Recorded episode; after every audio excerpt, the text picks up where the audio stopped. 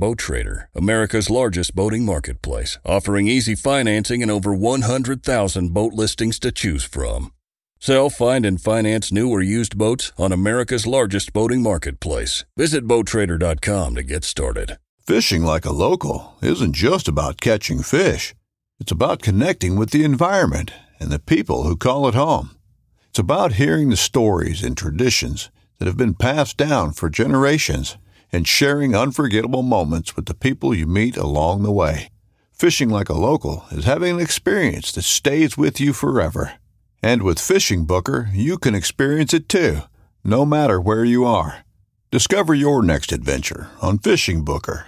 Hunting boots are a critical component of any successful hunt. Whether walking a short distance to your blind or trudging miles through rugged terrain, your feet are carrying the load. Without the right boots, you could give up early and lose out on that trophy just over the ridge. At Midway USA, we make selecting boots for your next hunt easier. With just a few clicks of a mouse, you can decide on what's important, like waterproofing, insulation, size, width, and savings. For just about everything for shooting, hunting, and the outdoors, check out midwayusa.com. Wish you could fish more, anywhere, anytime. Rod Geeks, a St. Croix Rods partner, has developed a 42 inch one piece travel rod designed and built with the same technology found in St. Croix Rods. This travel rod is offered as a kit that comes with the RG42 rod, spinning reel, fishing line, pliers, and tackle tray. All in a case with space for your wallet, phone, and fishing license. Just grab and go. Perfect to keep in your pickup, car, or RV. This shorty performs much like a longer rod but is compact enough for easy storage and for on the go use. Make this the summer you fish more. RodGeeks.com.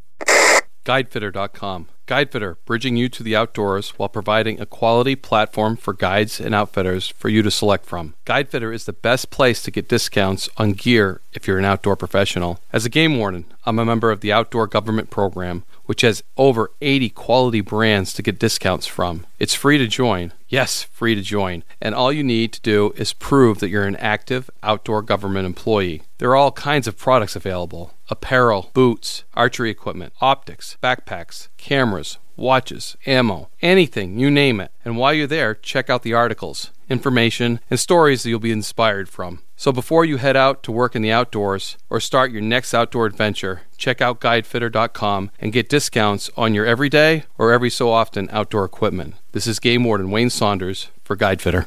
Wireless partners building the FirstNet cellular network for AT&T in New Hampshire, Maine, and Vermont to ensure first responders can always communicate in emergency situations so you know help is on the way when you need it. Wireless Partners is partnering for success with communities, local and state government, local business, and visitors. Wireless Partners building cellular networks for you. This podcast is brought to you by Maine Operation Game Thief.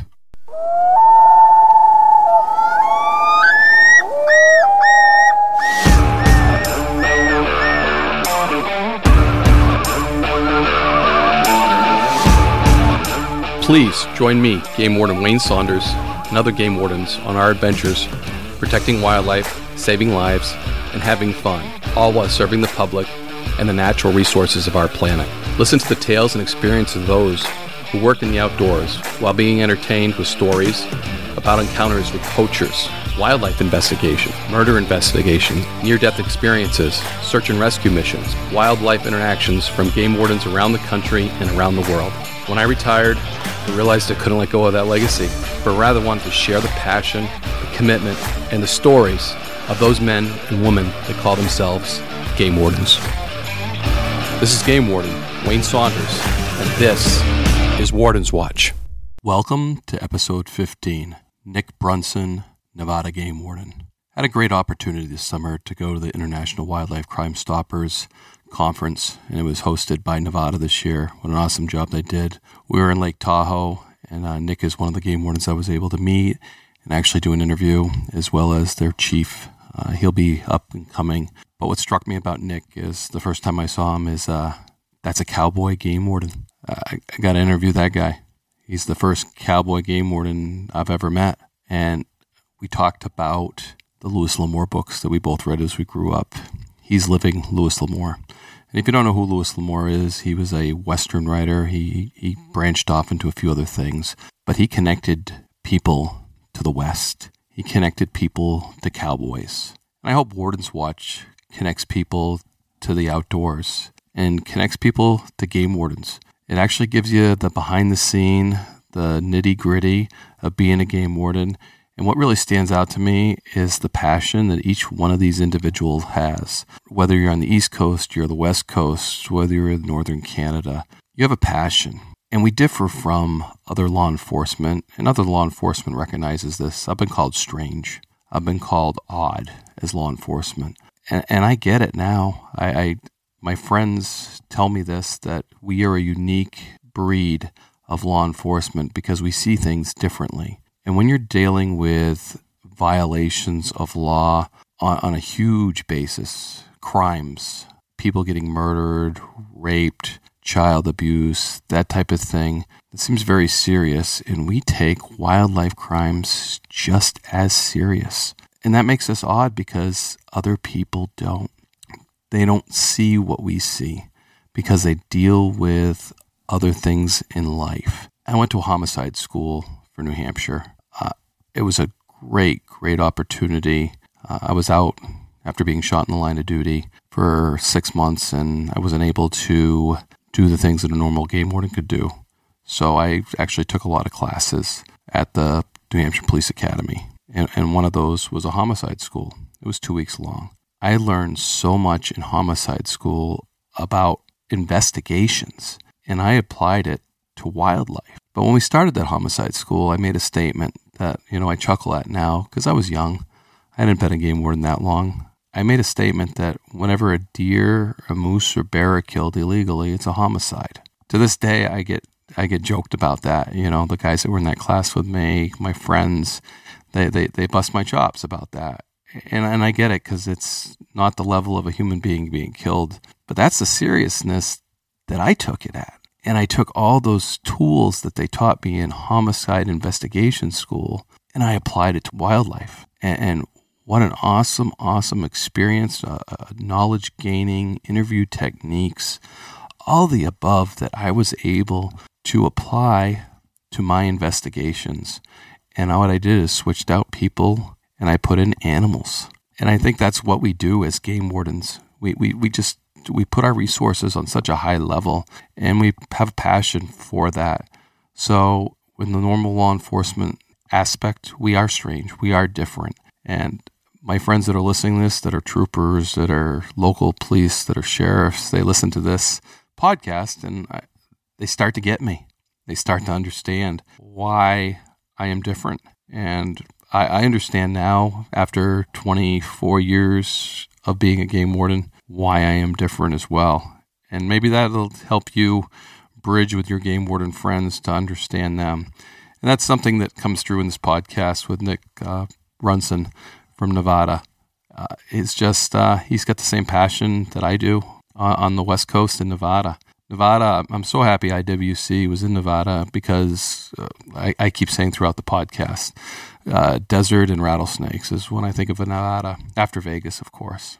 But after hanging out with these game wardens in Nevada and listening to them, there's some really wild places in Nevada. And they are very proud of Nevada and they do a heck of a job and they want to do better just that we're all striving to do better to catch those poachers. We talk about only catching 1% of poaching. That that's just a scary statistic to me. That that's we're just scraping the top. We're just barely touching the problem. But with people like you listening, um, we can help. You know, whether it's information or with International Wildlife Crime Stoppers, you can be a member too. Go to wildlifecrimestoppers.org. $35 gets you a membership you're a member of International Wildlife Crime Stoppers. You're part of the solution. You're part of the help. I'm going to encourage everybody to do that. You know, hunting season's coming up. Our poaching definitely increases during hunting season because of people afield, people outdoors, people that have opportunity and take it. That's why poaching increases in the fall. But, you know, you guys can help us. You know, you can be part of the Crime Stopper family. So I'm going to encourage everybody just to click on wildlifecrimestoppers.org, become a member, become part of our team to help stop wildlife crime across the U.S., across Canada, and across the world. This uh, Nevada interview is, is pretty cool. My first cowboy interview. It's neat. I learned stuff. I learned about sheep. Never had any exposure to sheep. it's pretty interesting to me to talk to somebody that's in different country to learn their country, to learn their challenges, and to relate them to me and relate to you, and to give you that knowledge, to give me that knowledge, to, to reach out to, to brothers and sisters and wildlife law enforcement uh, across the, the nation and across the world.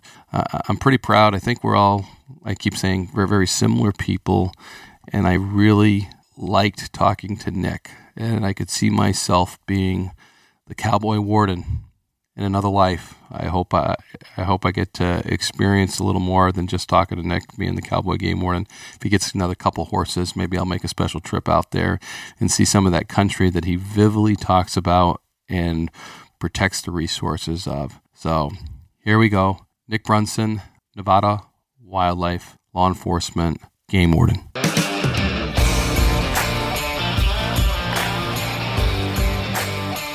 And you know, it just it keeps striking me that you know Nevada is such a huge state, and you have about as many officers as New Hampshire does. Yes. You yeah, know? I mean, with the the amount of country that we cover, you know, I think we're have the most public land in the lower 48. You know, outside of Alaska, it's it's massive. it's absolute wild west. You know, Mhm. a lot of country to cover. Um, there was times that guys would have close to nine thousand square miles that they covered For- just for one one guy. Yeah, Nine for one guy thousand for one guy. for one guy.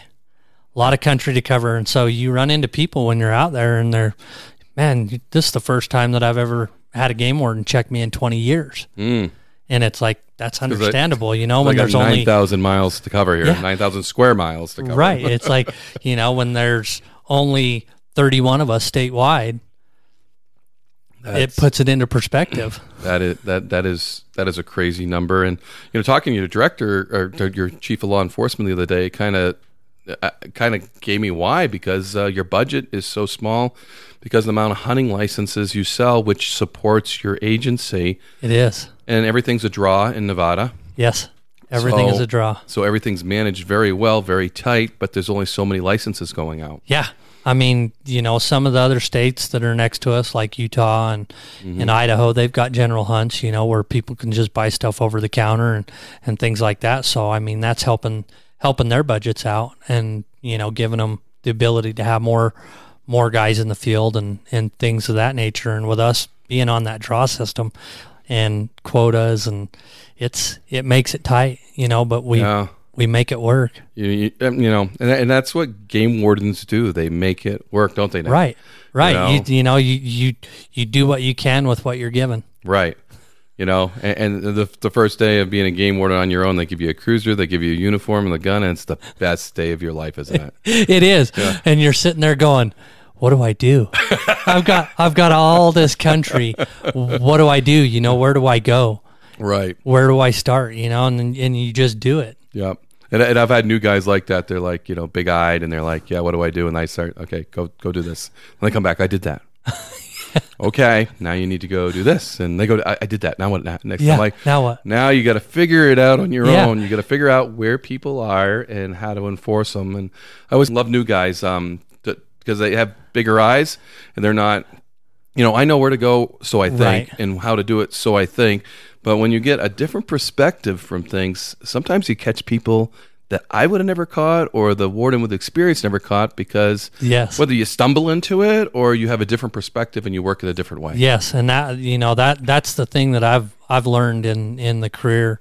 You know, only been doing it for five years, but just the amount of country that we cover by ourselves, but getting a second warden, you know, working doubling up with a with a guy and just going out into some of that country with another guy and just having different eyes looking at it differently can help. You know, I've I've I've learned that on some of the investigations that I've done and, and looking at some of the, the crime scenes on some of the poaching cases that I've worked and and you just kind of it's almost like you kind of get somewhat honed in and a little bit of tunnel vision, you know, when when mm-hmm. you're doing this stuff and you're you're looking for all the different little pieces and it's like if you just take the moment and step back and look at everything, you know, and and go, "Oh."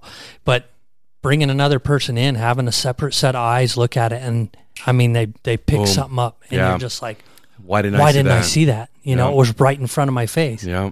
Nope, I, I, totally agree. And you know, like another officer, a younger officer, somebody who's done it different.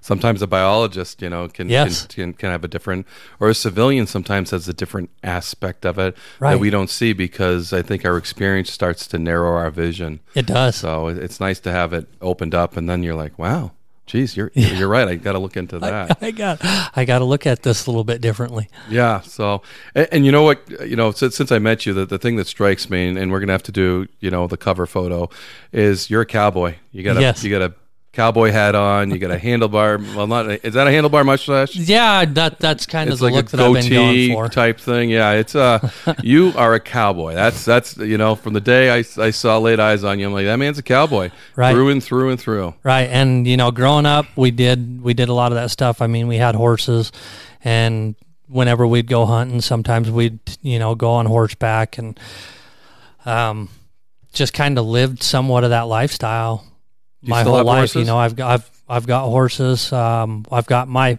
I've got one horse. I'm looking at trying to get more Mm-hmm. because I've got uh, some wilderness area up in up in my patrol country, and I've been wanting to do you know some backcountry patrol with the horses back in the Mm. Wilderness area and really kind of get into that and and start showing people that hey you know even if I'm 10 miles from the the last road or the trailhead there's still a game warden here watching you Yeah, you're not out of reach. right Yeah. No. you I, know and i think that that would change uh, you know the way that a lot of people do stuff and and i'm sure there's plenty of things that are going on in that country that that haven't been looked at for for years and it's been kind of a passion of mine Yeah. because I, you know, it's like I've got horses. I've always wanted to do this. I mean, I went and I've I've hunted in that country off horseback, and it's like I want to go in there and I want to work this Yeah. Yeah. and no, see it from a completely different end. You know, Yeah, I have so much respect. I, I did my first hunt in Colorado this uh, last year, and I was able to shoot an elk. Like, I was hiking two two and a half hours in to get to where the elk are. right? And, and, what sucked is all of a sudden I hear this glump, glump, glump, glump, glump, and I'm like, what the heck is that? And, you know, I've, I've been hiking two and a half hours now, Right. and here comes this guy on a horse, and I'm like, boy, am I jealous. you Right. know? I just busted my butt for, you know, two hours Yep. to get where I'm at. And this guy probably covered that in a half an hour on Yep, a horse and- for and- 45 and- minutes. Yeah, exactly. I'm like, he's going to cover some country. He's going to get an elk, but guess what? He didn't get an elk, and I did. So- Right. That, that's awesome. Uh, when that happens, that's a good thing. Yeah, yep. Uh, his boy was trailing him hiking, which I thought was funny. Uh, you know, because dad's riding the horse. He had a pack horse. He had a horse, and here comes this kid with a full pack on. So, you know, I chatted with the dad for a while, and he's like, "Yeah, my kid's following up." Well, he never told me he was hiking. So here's the kid. He's coming up, and he's got sneakers that are untied. It's a little bit of snow on the ground, so he's soaked. He's got sweatpants on. I'm like, but he's a young, strapping, six foot two kid, and I, I, go, I say, "Hey, what did you do wrong?" And he's like, "What do you mean?" I said, "Your dad's on a horse. He's pulling a pack, and here you are. Your feet are wet." You know, and, and you're you're puffing a pack that looks like 120 pounds, Right. and he's like, "No, I didn't do anything wrong. Just this is this is the part of it. You know, Yeah. when you're this age, you do this. You know, when when I'm his age, I'll do that. I hope." if nothing else, he should have thrown his pack on the on the horse. you, you would have thought. Right. I, I think still think he did something wrong, and dad he was getting punished. Right. now, you're walking into Yeah, camp. now Here, here's your pack. Yep. So yeah. no, but I've got so much respect for horses, and I think you know, as an Eastern warden, that that's one thing I, I look at Western wardens and think you know that the the big mountains that you can't get into with anything Yes. but a horse, or the the Forest Service land that you know doesn't allow ATVs. That the Yes. only way you can get into is a horse. So, and to have that relationship with animals, we have it with dogs, and to have that one with a horse, it's just. uh yeah, something out of Louis L'Amour, It I guess. And I It used to read those books like nonstop when I was a kid. Same thing with me. Those are the only type of books that I really, you know, ever got into when I was in high school and things like that. You know, and English teachers telling you you got to read this and you got to read that and you got. Um, Mm. No. like no, I, I want something I'm interested in. Yes. I want something so. Yeah. But but you're you're living the Louis L'Amour dream. I am. Yeah. I am. I'm living. You know, I know there's a lot of a lot of wardens that that would be jealous of you know the stuff that we get to do in the state of Nevada and and you know getting to do some of that backcountry patrol. I mean, shoot, you know, watching the outdoor channel and seeing the the Montana Warden show that they had mm-hmm. on there and and seeing some of those guys going into the backcountry on horses and before you know before I got into being a game warden and I'd watch some of those shows and I'd see that and I'd be like man that's you know one day that's what I'm going to be doing Yeah. And now here and I now am you are.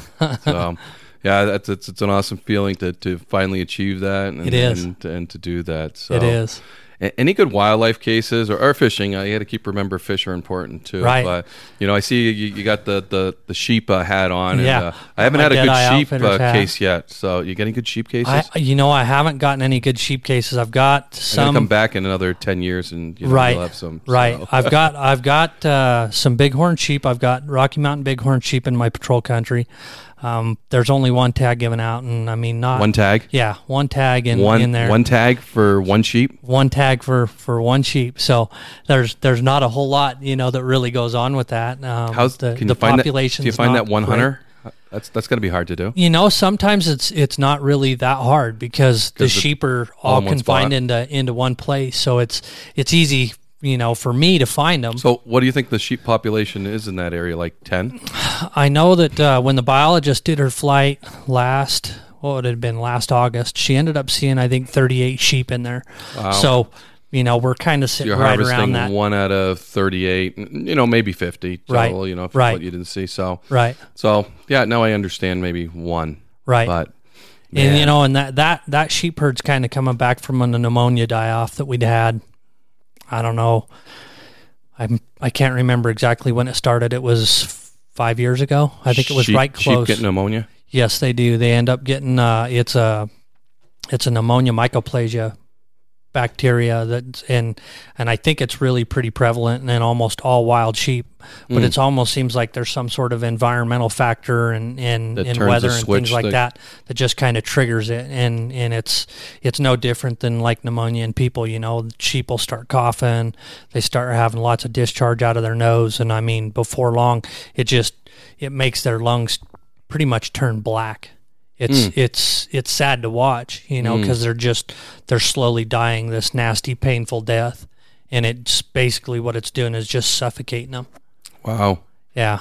So that's the first time I've ever heard of sheep pneumonia and, and affecting wild populations. Yes, So, and uh, I mean it's it's been like that, you know, in in all places in the state of Nevada, not just up by Elko or Mm-hmm. you know down by Tonopah or down by Vegas. I mean, quite a bit of the sheep herds end up, you know, end up with it, and sometimes they can they can link it to um, wild sheep and, and domestic sheep interactions Mm-hmm. or wild sheep and domestic goat interactions and things like that. But you know, like I say, I, I know that they say that that that pneumonia bacteria is in almost every sheep known, whether it's domestic or wild. Mm-hmm. And to me, I think there's just got to be some sort of environmental trigger that that triggers that it. that helps Yep. you know make Push that it forward and make it yeah. fatal. Yep. So certainly a limiting factor as far as population goes. It is. It is. And, you know, and I mean, hand it to the biologists. They're the ones that are, you know, in charge of, of overseeing those populations and, and, you know, making sure that the health of the herd and,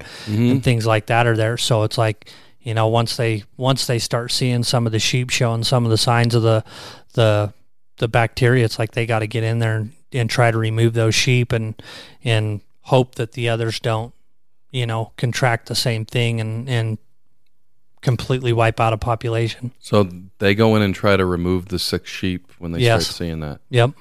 That's Yeah, we actually had- itself. We had a uh, a herd that was up by Winnemucca that had pneumonia mycoplasma, and they were worried that those sheep were going to end up crossing unit boundary lines and going into a, a herd that was not infected. And so they went in there and they removed the remaining sheep that were that were in the infected herd just to keep them from from going out and and infecting other herds. Huh. So it's it's kind of a you know, and, and like I say, give it to the And just- biologists I because they're just the look at sheep are hunting, mind you. Now we're we're trying to extract sick sheep out of there, and right. you know the terrain, the difficulties. That that's not an easy job, is it? no, it's not. You know, and I think that they utilize the helicopter a bit to be able to go in and do some of that stuff because Mm-hmm. it's a heck of a lot easier to to find the herd with the helicopter and, Yeah. and getting eyes in the sky. But you know, having people on the ground as well, and Mm. there's a, there's part of you that goes, man, it would you know maybe maybe it would have been better if we would have given tags out to people and and been like, hey, Right. let's go in and try to do what we can to remove these animals. But you know, hunters sometimes can can you know whether they're trophy hunting or whatever, looking for the biggest thing or or whatnot. But I think that it might have been beneficial just to have hunters go in and, and remove them versus us doing it. But at the same time, it's like you know, the biologists kind of have have that Mhm. say as far as what they think that you know is going to be the easiest way to take care of it. And Right, and And that's, that's what they call came up with. They got to make, and Right. you know, certainly, you know that that's a tool they have is using hunters to to Right. to, to deal with the population levels, or you know. But in other words, you know, maybe the, the hunters would take the healthy sheep, and you know, you lose a couple healthy sheep when you don't want to lose Right. the healthy sheep. So Right. and we always have that with like deer populations in northern New Hampshire because uh, one of the big limiting factors is weather. If we Yes. get a ton of snow, that the the deer are going to die. Right, So- they're not going to have anything to eat. Right. So if hunters go in and kill a bunch of deer, we reduce the population. There'll probably be less deer dying because there's more food available For so, the ones that are still there. yeah. Exactly. But but how do you predict the weather? Right. And it's so tough. So Yeah.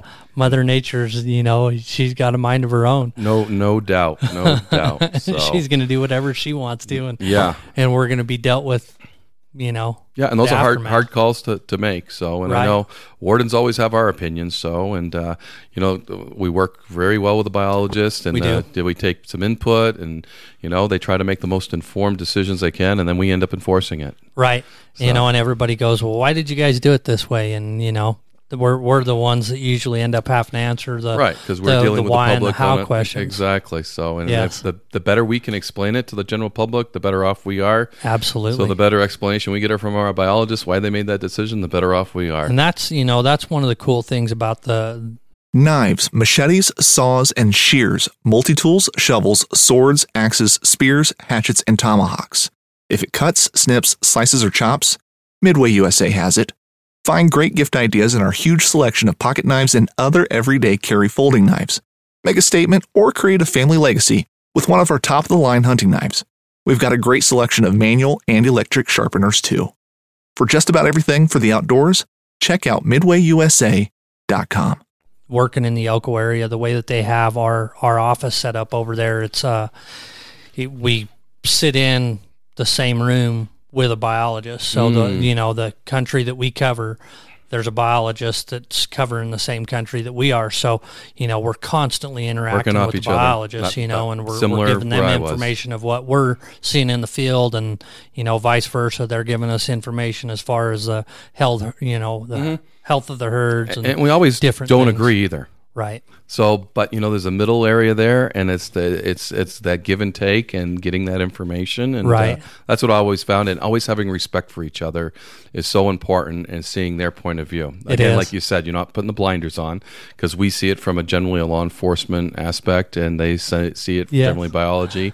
They don't take the hunters into consideration. They're they're you know they use them as a tool, Right. to, to limit populations, but you know they're they're not on the front lines dealing with the people every day.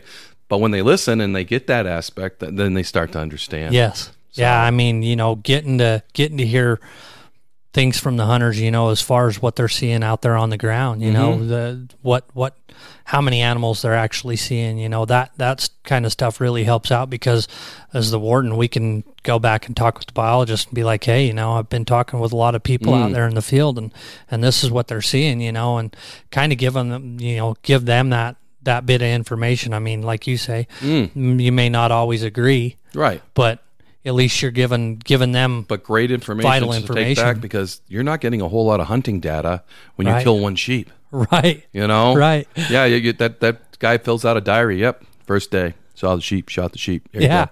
you know. Where, whereas you know we have like uh, little forms they fill out if, if they want to. A little journal. They were hunting and they deer hunting and they saw five moose and they looked healthy and this is the area. So we, we, we try to get that information, but you're not getting that information. right. You know, I know that uh, in the state of Nevada we give out observation sheets for the sheep hunters to where they can you know they can fill in the, these observation forms. You know how mm-hmm. many animals they saw, how many you know ewes and lambs they saw, how many rams they saw. Yeah. You know what what the health of the herd looked like if they seen any sheep that were coughing or you know had nasal discharge or mm. anything like that. To where you know it gives good information to the biologist and it's it's kind of cool. It's like, man, you know, it'd be interesting if we did the same thing for for other species, whether you know whether it's hmm. antelope or deer, or. Absolutely. elk, you know, to where people can write down observation sheets. How many elk did you see? Because the people that are willing to write that stuff down are, are really sharp people usually. right? You know, and they're really into it and they really are, are moose and antler hunters. You know, a lot of them keep journals. Yeah. So to, to take that information and to bring it in, that that's that's it's huge. Yes. So- and that's one thing that's been really awesome in the state of Nevada is actually getting to see moose move in to the state of Nevada from out of Idaho. Um, up in my patrol country, up in and around the Moose Idaho border. in Nevada. yeah, we've got Shiras moose that are moving into the. to the Nobody thinks moose when they think Nevada. They think No. this desert rattlesnake Right. swirling around. Right. I can see the sheep thing. You know, they're up on those jagged mountains. But uh, yeah, Nevada's blowing me away. You'd never, you'd with you. never figure that there was No. moose in the state of Nevada. No. And I mean, up in up in the Jarbidge Wilderness, uh, I bet your director can hardly wait to get a hunting license so he can get a little more money. Right, his Right. budget sucks. You're right. You know, and, and the biologist that I work with, she's been tasked to kind of, you know, try to figure out do do some moose flights and put Mhm. some collars on some of the moose that are moving into Nevada and kind of see what the dispersal You is. guys and, use and air support a lot, don't you? we do. Yeah, We do. because you have to. It's so big. Yeah, I mean, with this the the amount of country that we we have to cover Mm. and the populations, you know, the animals aren't just running everywhere. Yeah. You know, there's there's certain places where they are, and and they use the helicopters you have a lot. department pilots? We do, Yeah. we do. Uh, do you like to fly? You know, I, I I don't mind flying. I did it when I was uh I was a BLM firefighter before I you know started working for the state and things like that. So Did you I- jump? No, I didn't do any of the jumping out of the airplanes or anything like that. I thought like you that. were smarter than that, so that's Yeah. good. You know, There's no point of jumping out of a perfectly good plane. airplane. Yeah, Mom taught me better, you know. yeah. I, I, I did one duck survey in a plane. I'll never do that again. You know, I'm the guy's like, "Yeah." I'm like, oh, where's that barf bag? I'm like, really? Do we have to bank like that to count ducks? right? Uh, yeah. No, y- you know, I fly. I, I can do pretty well in a helicopter. Depends on the pilot. It depends on the day. so Um, generally, helicopters, not fixed wings. yeah, a lot of times it's it's in the helicopter. I mean, we used Much to better. Have fixed wing availability type of stuff, but I think you know with the helicopter, it just the way that they do it. You know, you're able to slow down. You're able to get right down in on those animals and, Mm. Right. and kind of you know Nice. do really good cl- classification when they do it. You know, it, it, it's it's pretty awesome to to be sitting in the backseat of the helicopter and watching how it is that they're doing it. You know, and sitting there writing the numbers down and Yeah. and you know getting to see it from the biologist perspective and. Mm-hmm. To me, you know, as a, as a warden, it's it's awesome to be able to do that because not only are you getting to see the animals and, and doing the stuff with the biologist, but you're also getting to see your patrol units from a completely different perspective Yeah. because a lot of times we're we're just out there boots on the ground or in the truck and and you're running up and down roads and when you're in the helicopter you get to see all that stuff from the air and so Yeah. you know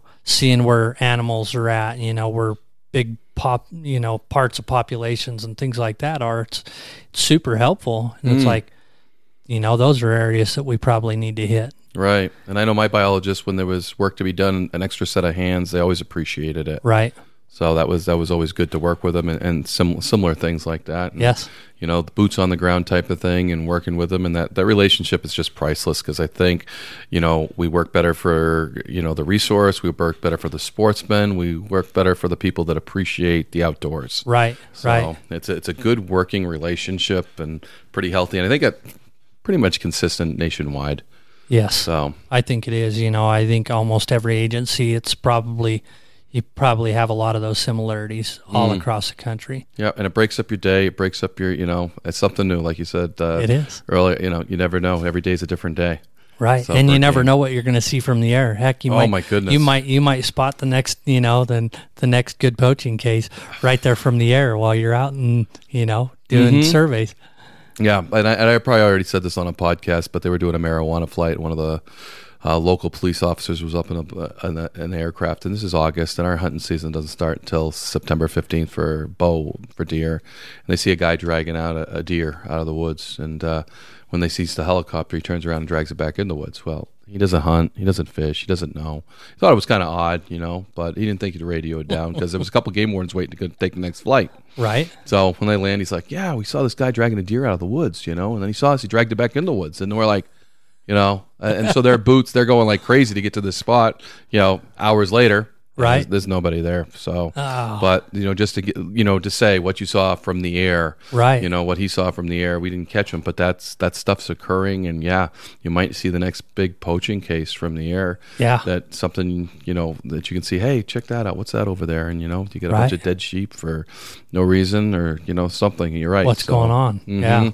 So It's it's pretty cool to be able to to see that. You know, it'd be nice if we could utilize aircraft during hunts and things like that. But right.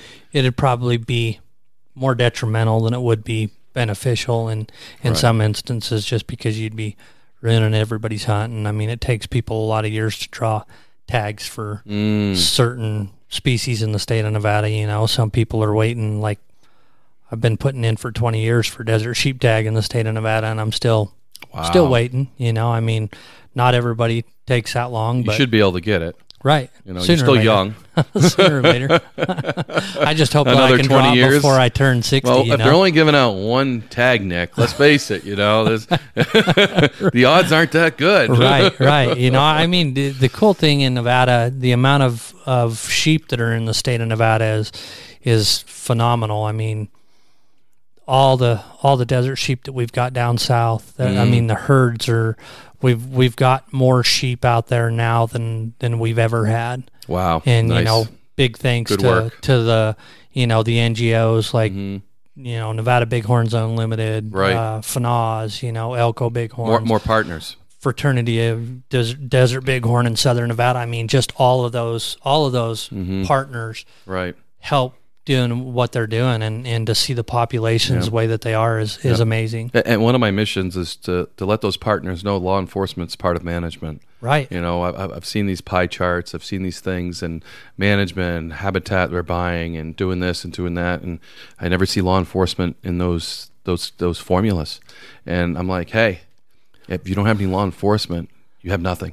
Right. We're, we're the teeth in the, the you know the biology. We're the teeth in the rules. Right. I mean, you know, they the biologists and, and everything like that, they can do all the quotas that they want. Mm. If you don't have if you don't have game wardens out there enforcing the laws, it's just going to be a free for all for everybody that's out there. Right, and, and nationwide, we're getting reduced, reduced, reduced, reduced, Right. and we're becoming the police in the woods. And I get that, and that that's a that's a good segue. But let's not forget about what our primary focus is, and Right. you know, and that's that's going out there and protecting the wildlife Yeah. and, and the wild places that, that you know that they encompass. right. And, and who better to partner with and, and help share that message with with is you know the Rocky Mountain Elk Foundation, the Sheep Foundation, Trout Unlimited, Ducks Unlimited, Foundation. Yeah. I mean all of them. You know, help, help us carry this flag, man. Don't forget the law enforcement. Don't leave us behind because we're the teeth and we're getting left behind.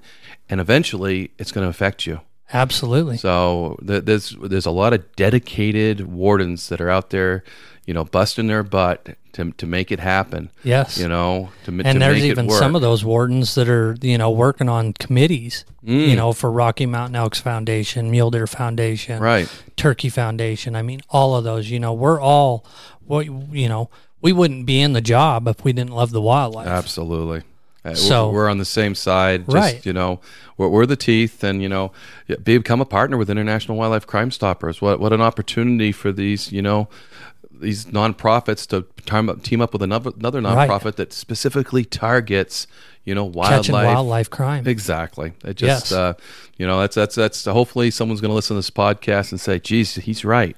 Right. You know, and maybe you'll say, "Geez, he's wrong," but you never know right you, you just never know. you never know so eh, eh, the wildlife cases again. Getting back to that, can you can you share one with me? Yeah, I've got I've got a few wildlife cases that I can share. I know one, um, and and a lot of people say it's an anomaly for a warden to be able to actually sit out there and catch you know a poaching act right there in front of them. They, you know, it's Oh, it's it's the one of those things that's almost like it's almost like one in a million. You I know, just like the look on their face when the warden sh- is there. Right. And and in 2015 I was uh it was in October and we'd gotten some information that there was, you know, some potential activity that would be going on up in the up in the northeast corner of the state close to the Nevada, Utah, Idaho border.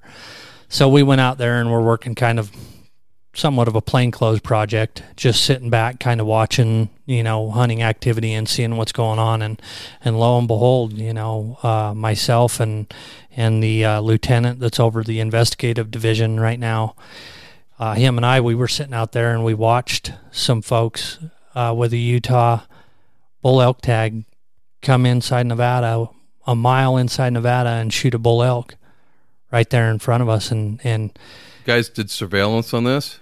yeah, I mean, we, we Wow. were sitting out watching. Um, I think we were out there for two days prior to when Wow. when this had happened, and there's a whole bunch of private property. I'm that's- assuming you're camping for two days. Yes, yeah, Yeah. we were camping out in the middle of nowhere, you know, tent, whatever. Mhm. I think we had the wall tent up, if I remember right. But um, it was it's it's one of those things, you know. So we we watch that and we see them, you know, headlights of their side by sides, and they head up towards Idaho, and they get into Idaho and come back around and and drop You're pretty high up watching this stuff. I'm yeah, I assuming. mean we're we're up point of on you view. know some some good ridges and bluffs and things like that to be able to to see this, and we watched them go all the way back into this ranch over in Utah, and we sat and tried figuring out okay what it is that we're going to do. You know, we got to get a hold of Utah to be able to, to Mhm. go in there and and Right. you know work this case, and you know luckily we got a pretty good relationship with with hmm our bordering states and Nice. we were able to get in there and and I was able to identify the elk and yep that's you know that's the one that they shot last night and we seized everything and we didn't really get a whole lot out of that one. I was hoping that we'd get more but you know there's only there's only so much that we can do as the wardens, you know, Right. putting the case together So, and so you watch these people. Was it? Did they do this at night? They did it in the evening. Um, Okay. It was right before right before nightfall, and Okay. I mean when they when they ended up shooting, it was probably five or ten minutes after legal shooting light. So you guys are kind of watching these guys cross into your state, and then eventually you hear the gunshot, Yep. and you, you can watch them. You watch the elk go down. sit and watched sit and watched her you know the the gal that, that was shooting sat and watched her shoot and you could see the dust fly and you could see bullets hitting the elk and the the elk just scattering and watched the bull go up into some trees and pretty soon they came out and followed the elk up into the trees and heard a couple more shots and and pretty soon you know it starts getting dark and then all as you can see is lights. headlamps Mhm. and headlights from the side by sides and four wheelers and things of that Mhm. nature going into there to to Processing it, to process get it, it, and get it out of there. Mm. It was it was pretty you know pretty like I say it's it's one of those things that being a game warden you you dream of being able to Mm. to see stuff like that and work cases like that, but the chances of it ever really happening are you know super slim. hmm And that was I, I was I'd only been on as a game warden for a year when you know year and a half about when when that occurred and so it was like man i've only been doing this for a year and a half and i've already been able to you know catch this and Yeah. so it was pretty pretty cool you know and then like i say when everything went through the court processes we don't you know it'd be nice if if judges and and things like that Mhm. took wildlife crime a little bit more seriously than what they do but you know there's only so much we can do as a warden all we can do is is Right. you know And if it makes you feel better, usually Western fines are much more than Eastern fines. really Yes. Yes, absolutely. When I look at your fines, I like, wow, you really get that that's much? that's impressive Yeah, right yeah. So for a moose, you know, generally we're looking at, you know, twenty five hundred dollars, you know, for a, a shot moose plus restitution. So they're looking at like, you know, maybe thirty five hundred dollars, Right. plus loss of license for,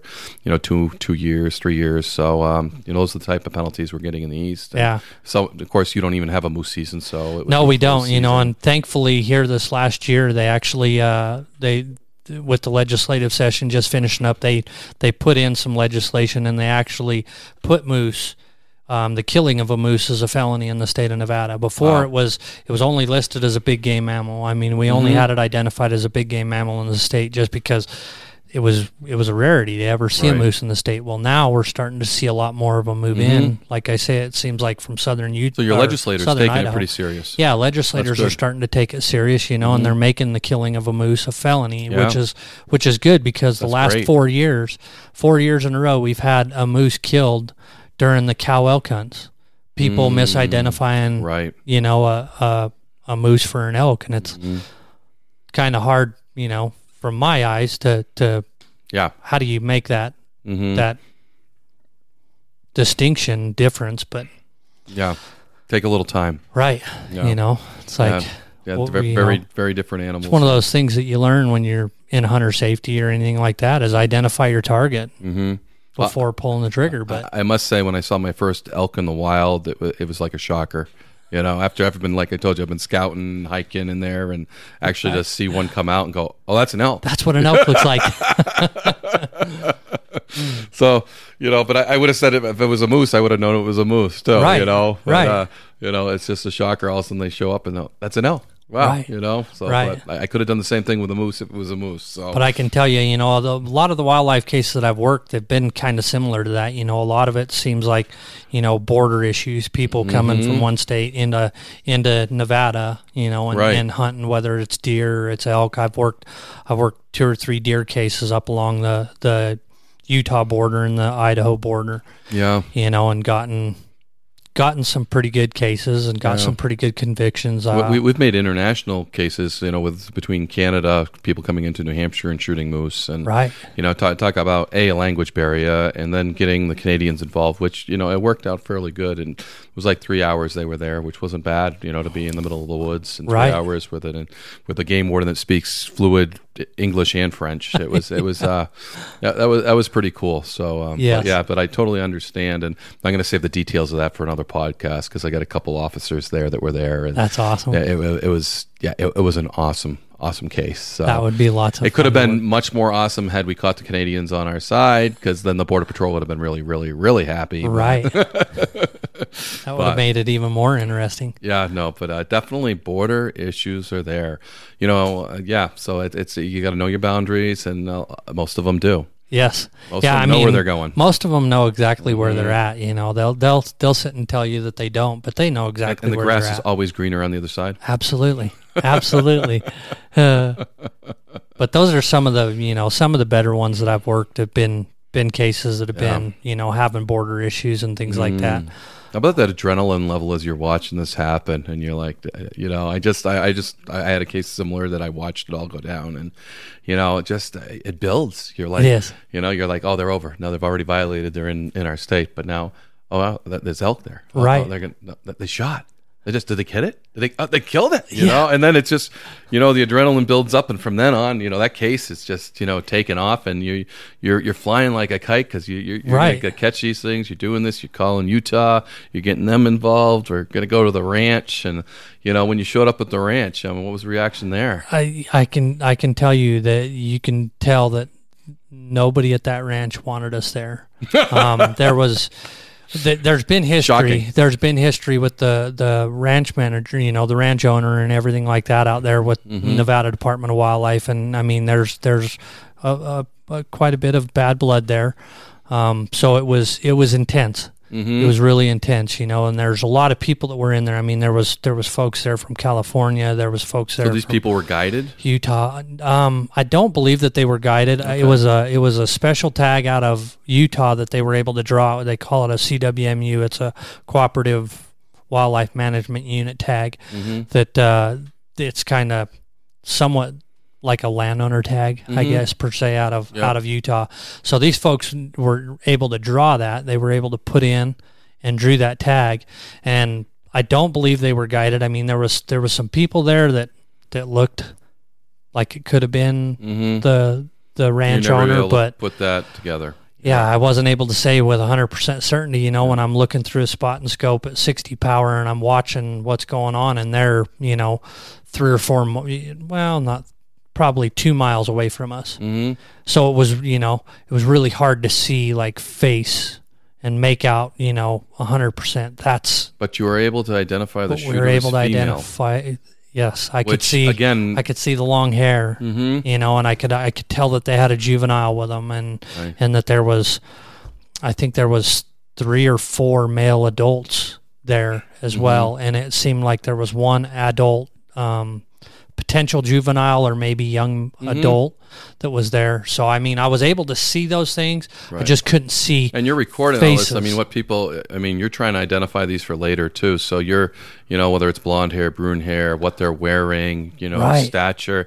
This is all stuff you, you, you're trying to do. And, you know, if you have the ability to, to videotape a photography, you know, you're probably trying to snap them. And the iPhones are great now. They can slap Yes. on those, uh, you know, end of the spotting scopes now. Put them on a phone scope. See, and I didn't have scope. a phone scope before, and, Mm. and the whole time that I was I was doing that, I was sitting there taking pictures Right. with my phone Best through the can. spotting scope, just trying to Yeah, just smart. trying to Smart to do what I could Yeah, to help make the case better. absolutely.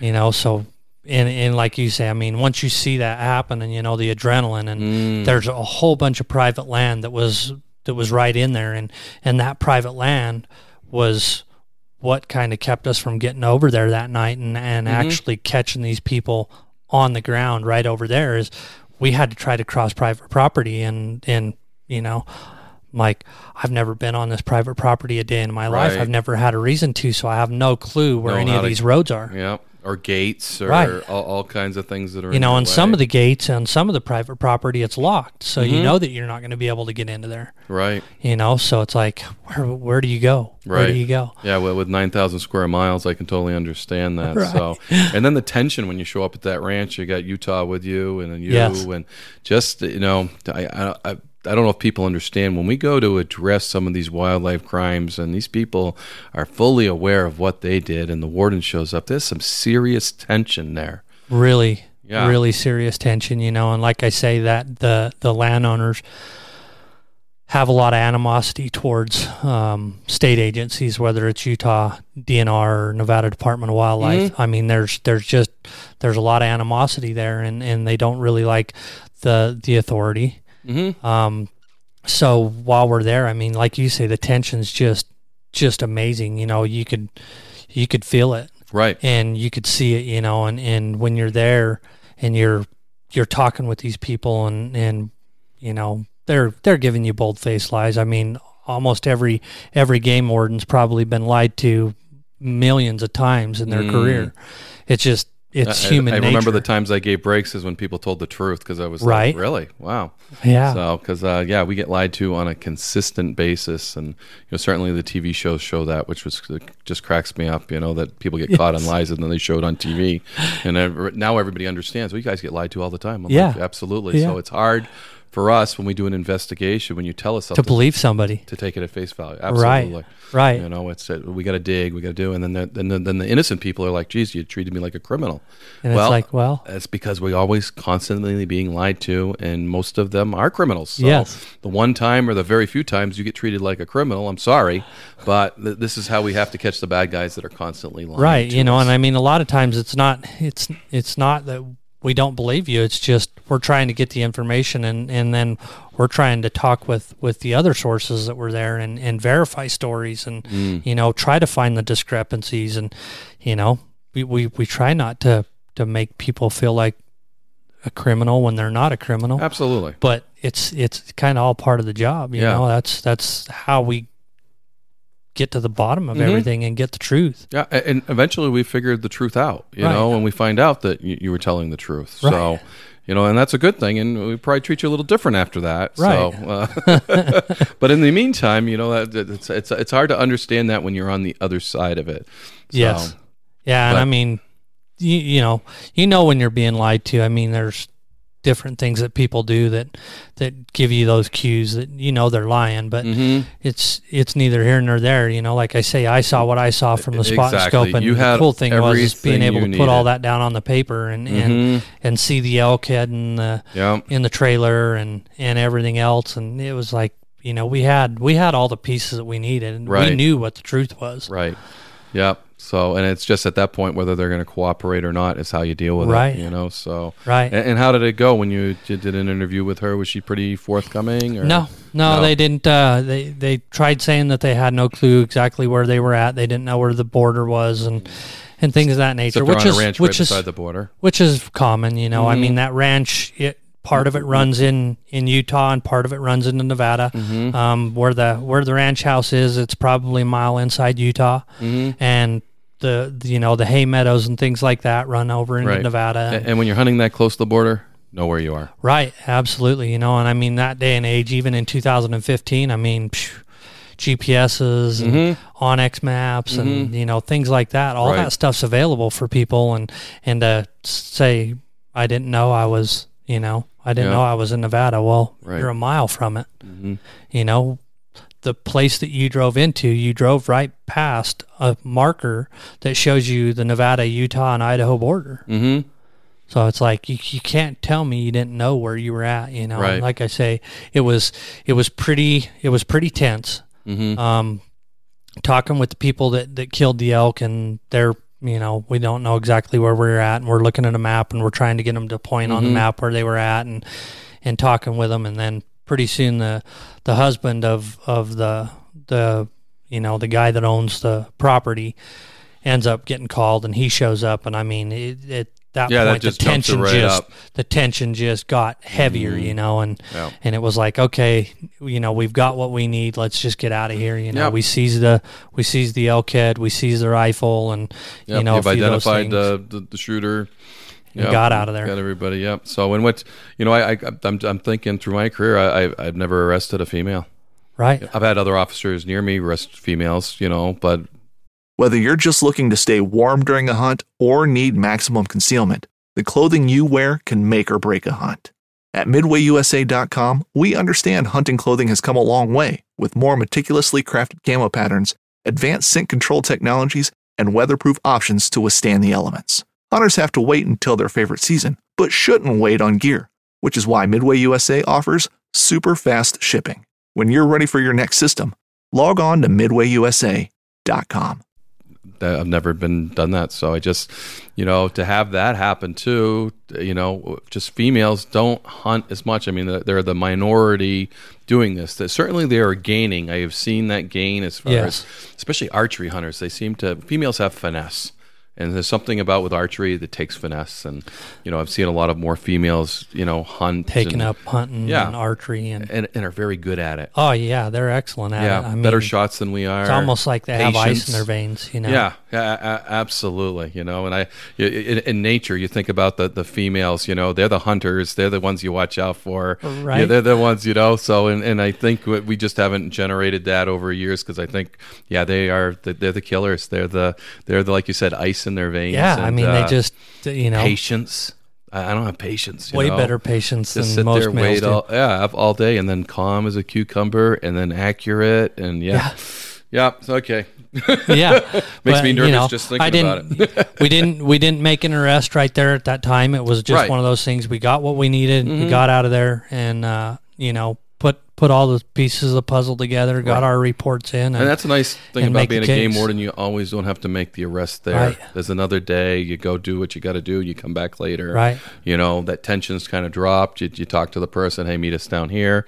You know you're going to get arrested. So yeah, it, it- it flows easier. We don't have to make arrests on spot Yes. for a lot of the the investigations. So. Yeah, But and then sometimes we would like DWIs and stuff, and you know where, where there, Yep. it is action taken. it is. You know, night hunting. You know, you're, you're going with me if you're night hunting. yeah. You, you- So you take that stuff seriously. You know, I Mhm. mean, night hunting is a that that's one thing I that I really want to work a lot more Mm. of is is trying to detect a lot of night hunting because I think there's, I mean, with the amount of open space that we have in the state of Right. Nevada, I'm sure there's a lot more of that going on than than we really know. right.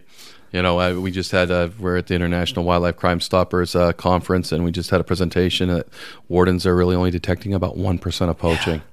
I mean, that just blows my mind. That blows my mind. one percent. That is No. crazy. Yeah, Just to think that number, it's like Yeah, and, and I thought I had a good handle on things. right. You know, but uh, no, no, we're one percent.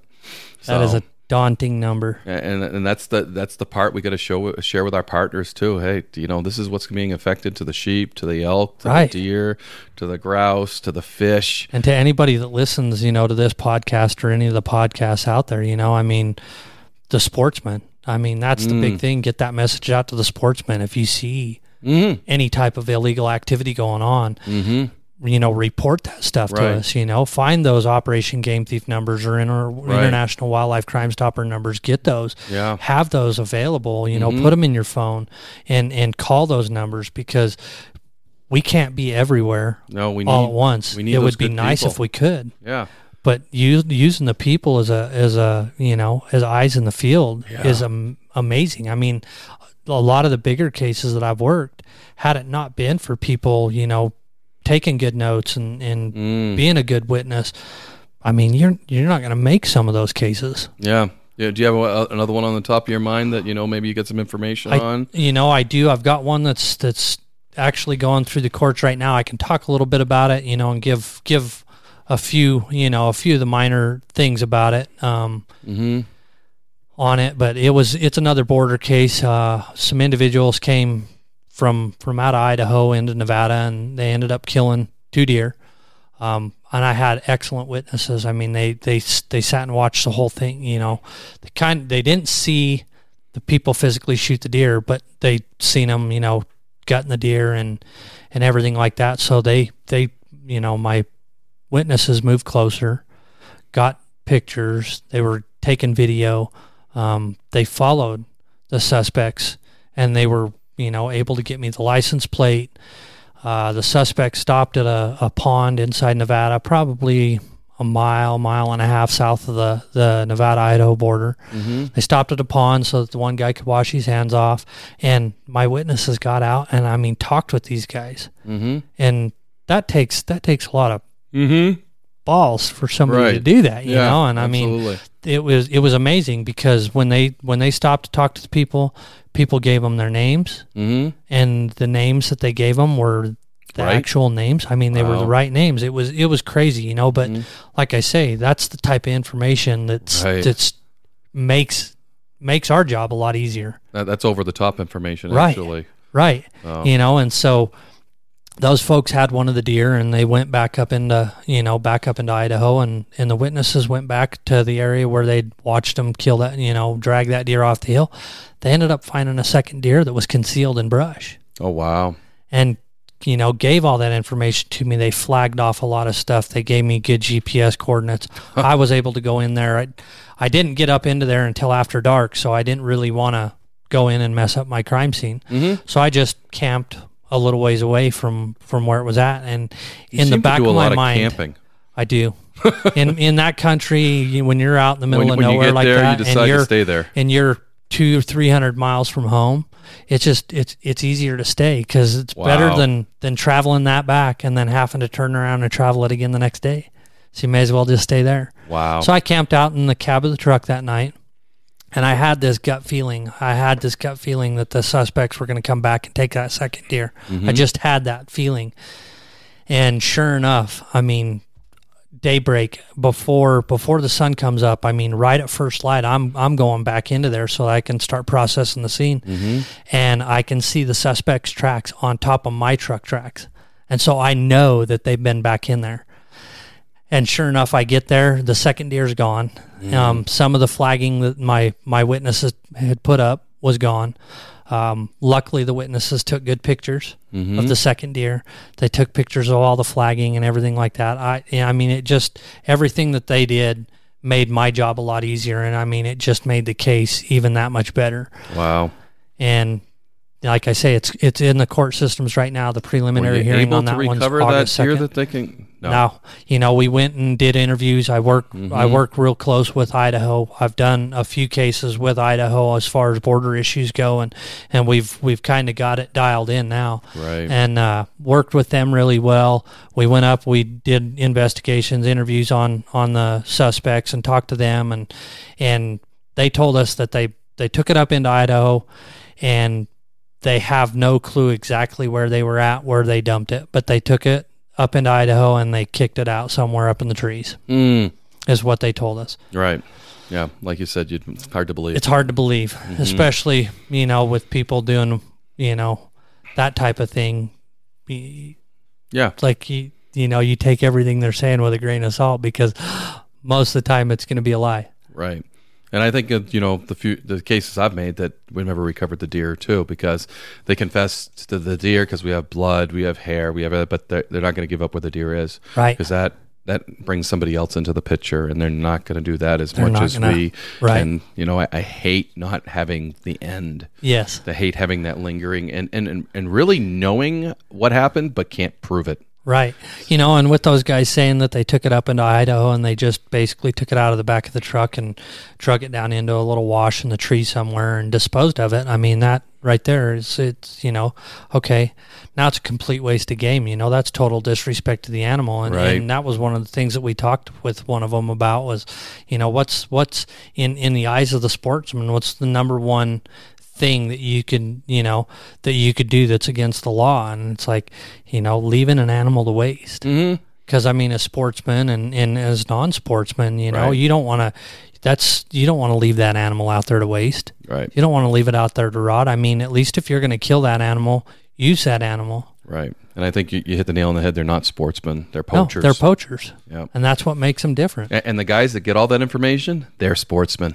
Yes Yep. They're they're the good guys. They're the heroes in this. Right, you know, and that's that's the thing. Those the the people that had given me the information on this case, like I say, I probably would never have made this case had it had it not been for the information that they were able to give me and Mm-hmm. and with them physically talking with the with the suspects after everything had went down. It was it was amazing. Like I say, it took a lot of took a lot of brass for him to do that. Yeah. Oh, absolutely. Because I mean, you, you know as well as I do, being a game warden, you know, usually we're the ones that are contacting people like mm-hmm. that out there in the field, and and we're usually doing it by ourselves. And I mean, it's it's a it's a nerve wracking thing because you got all kinds of firearms that are there. You mm-hmm. don't know what these what these people's motives are for doing what they do. right. So Yep. for for witnesses to do something like that, that takes a lot of brass. It does, and, and then my hats off to them and thank you because that's Right. the type of help we need. Because, like you said, we can't do it all by ourselves. That's the information we we're looking for. Exactly. Any of that information, it helps us. yeah. uh, With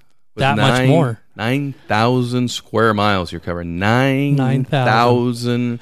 You know, uh, uh, someone should wrap their their head around that because I think you can fit the state of Rhode Island in that.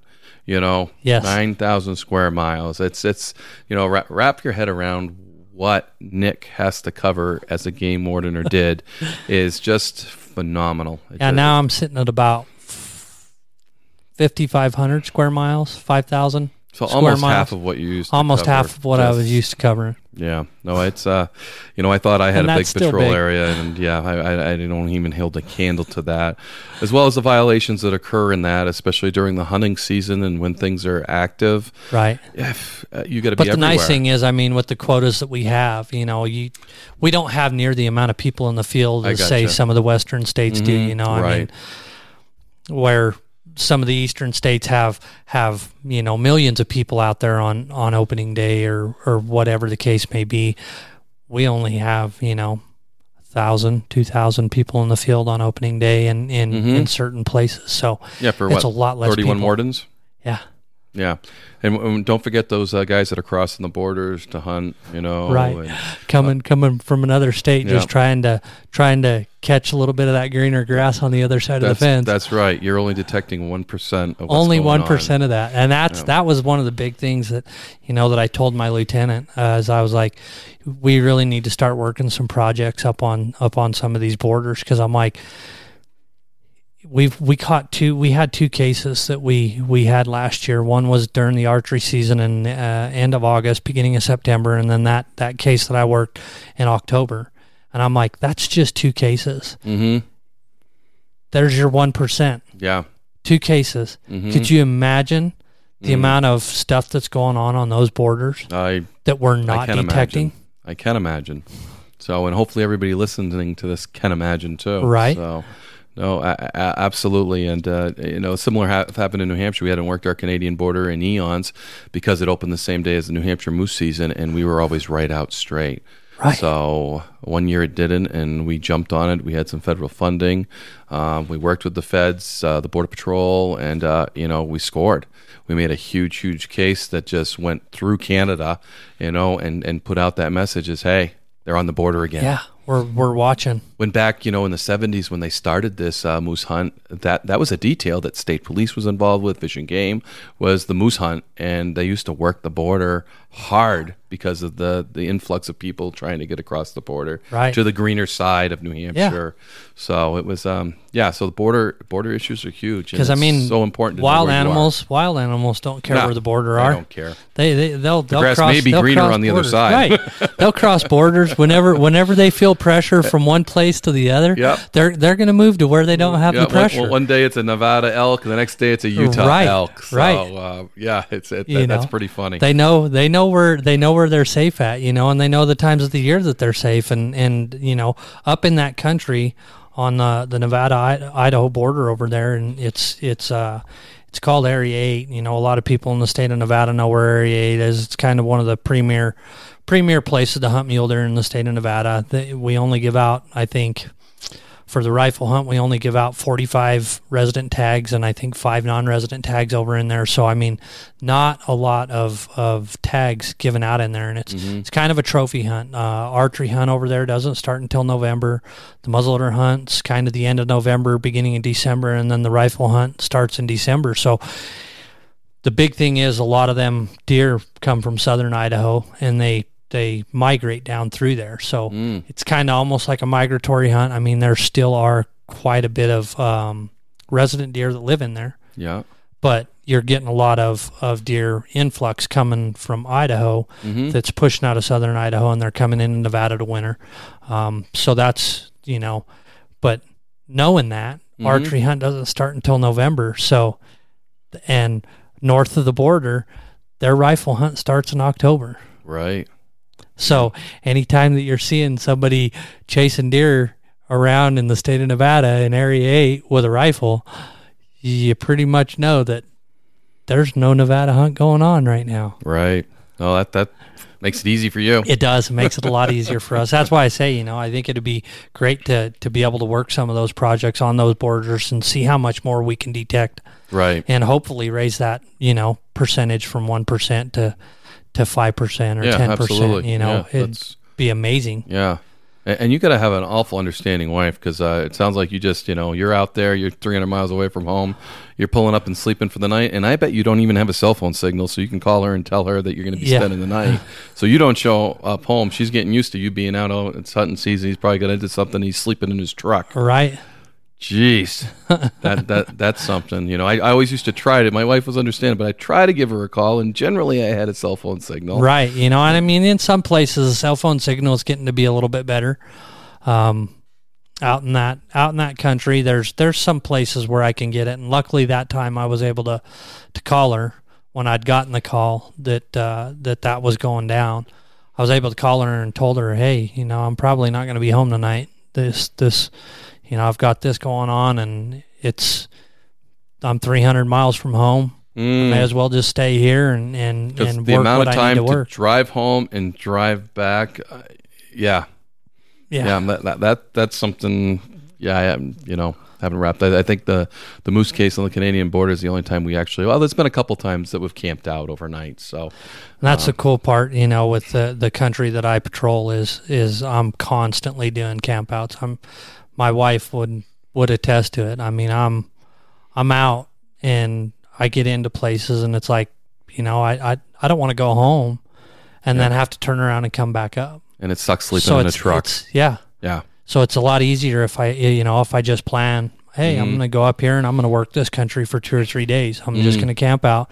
Cool thing is, I work really well with the Forest Service. I've got access to Forest Service cabins nice. that are up in some of my patrol country. So I, I you know, I can Mm-hmm. stay in in a little piece of God's country Yeah, for a few nights and and enjoy myself that's great. run into great. a lot of hunters. Yeah. Nope. And you're, you're there. You drove there.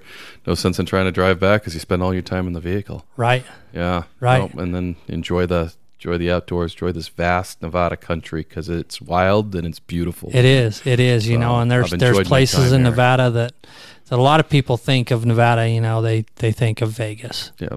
Or You desert know, and oh, you're, you're you're from Nevada. You know, Yeah, and, yeah. and yeah, they, they think it's desert country. You know, and I Mm-hmm. mean, a lot of it is. It's a high desert. Um, lots of sagebrush, lots of vast open country.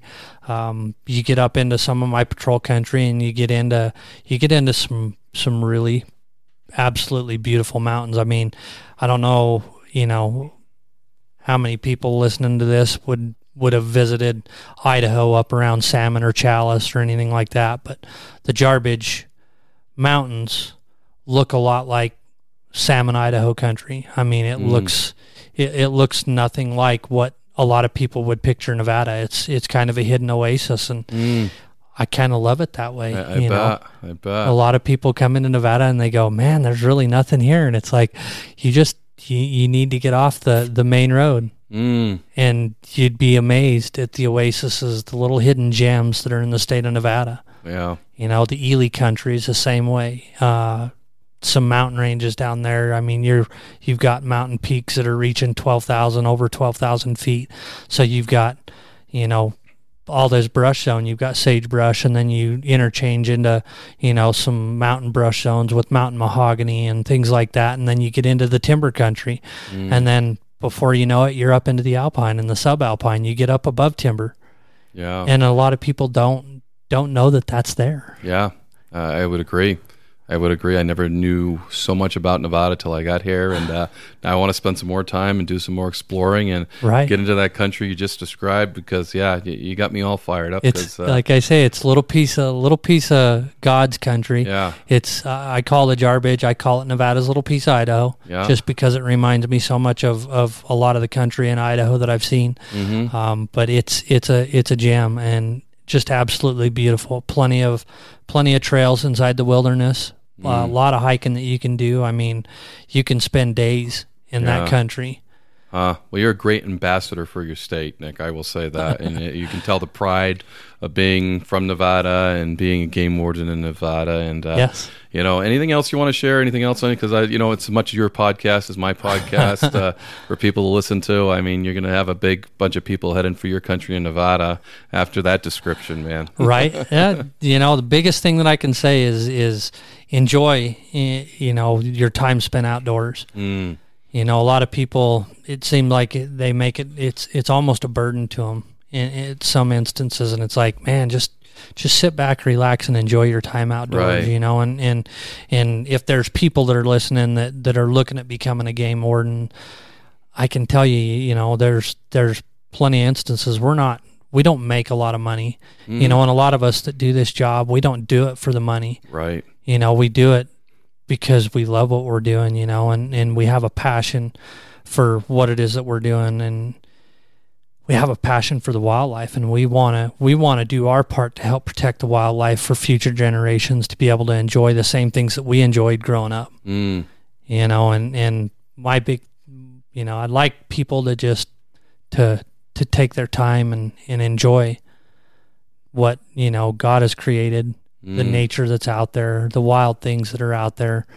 Um take pride in those mm, you know and and and try to try to show the judges and the district attorneys and the legislators how important wildlife is. Mm. because if we you know if we're not the ones out there doing it who's going to do it? And and before long we're not going to have any wildlife Right. Very, very, very well said. And uh, all I can think is, you know, come get wild in Nevada and not just in Vegas. You right Know? right because there's so much more there. So hey, I, I've really enjoyed this interview, this podcast, Nick. Nick Brunson, uh, i enjoyed being here game warden, Nevada. You know, just uh, th- an awesome opportunity to talk to you. So thanks. thank you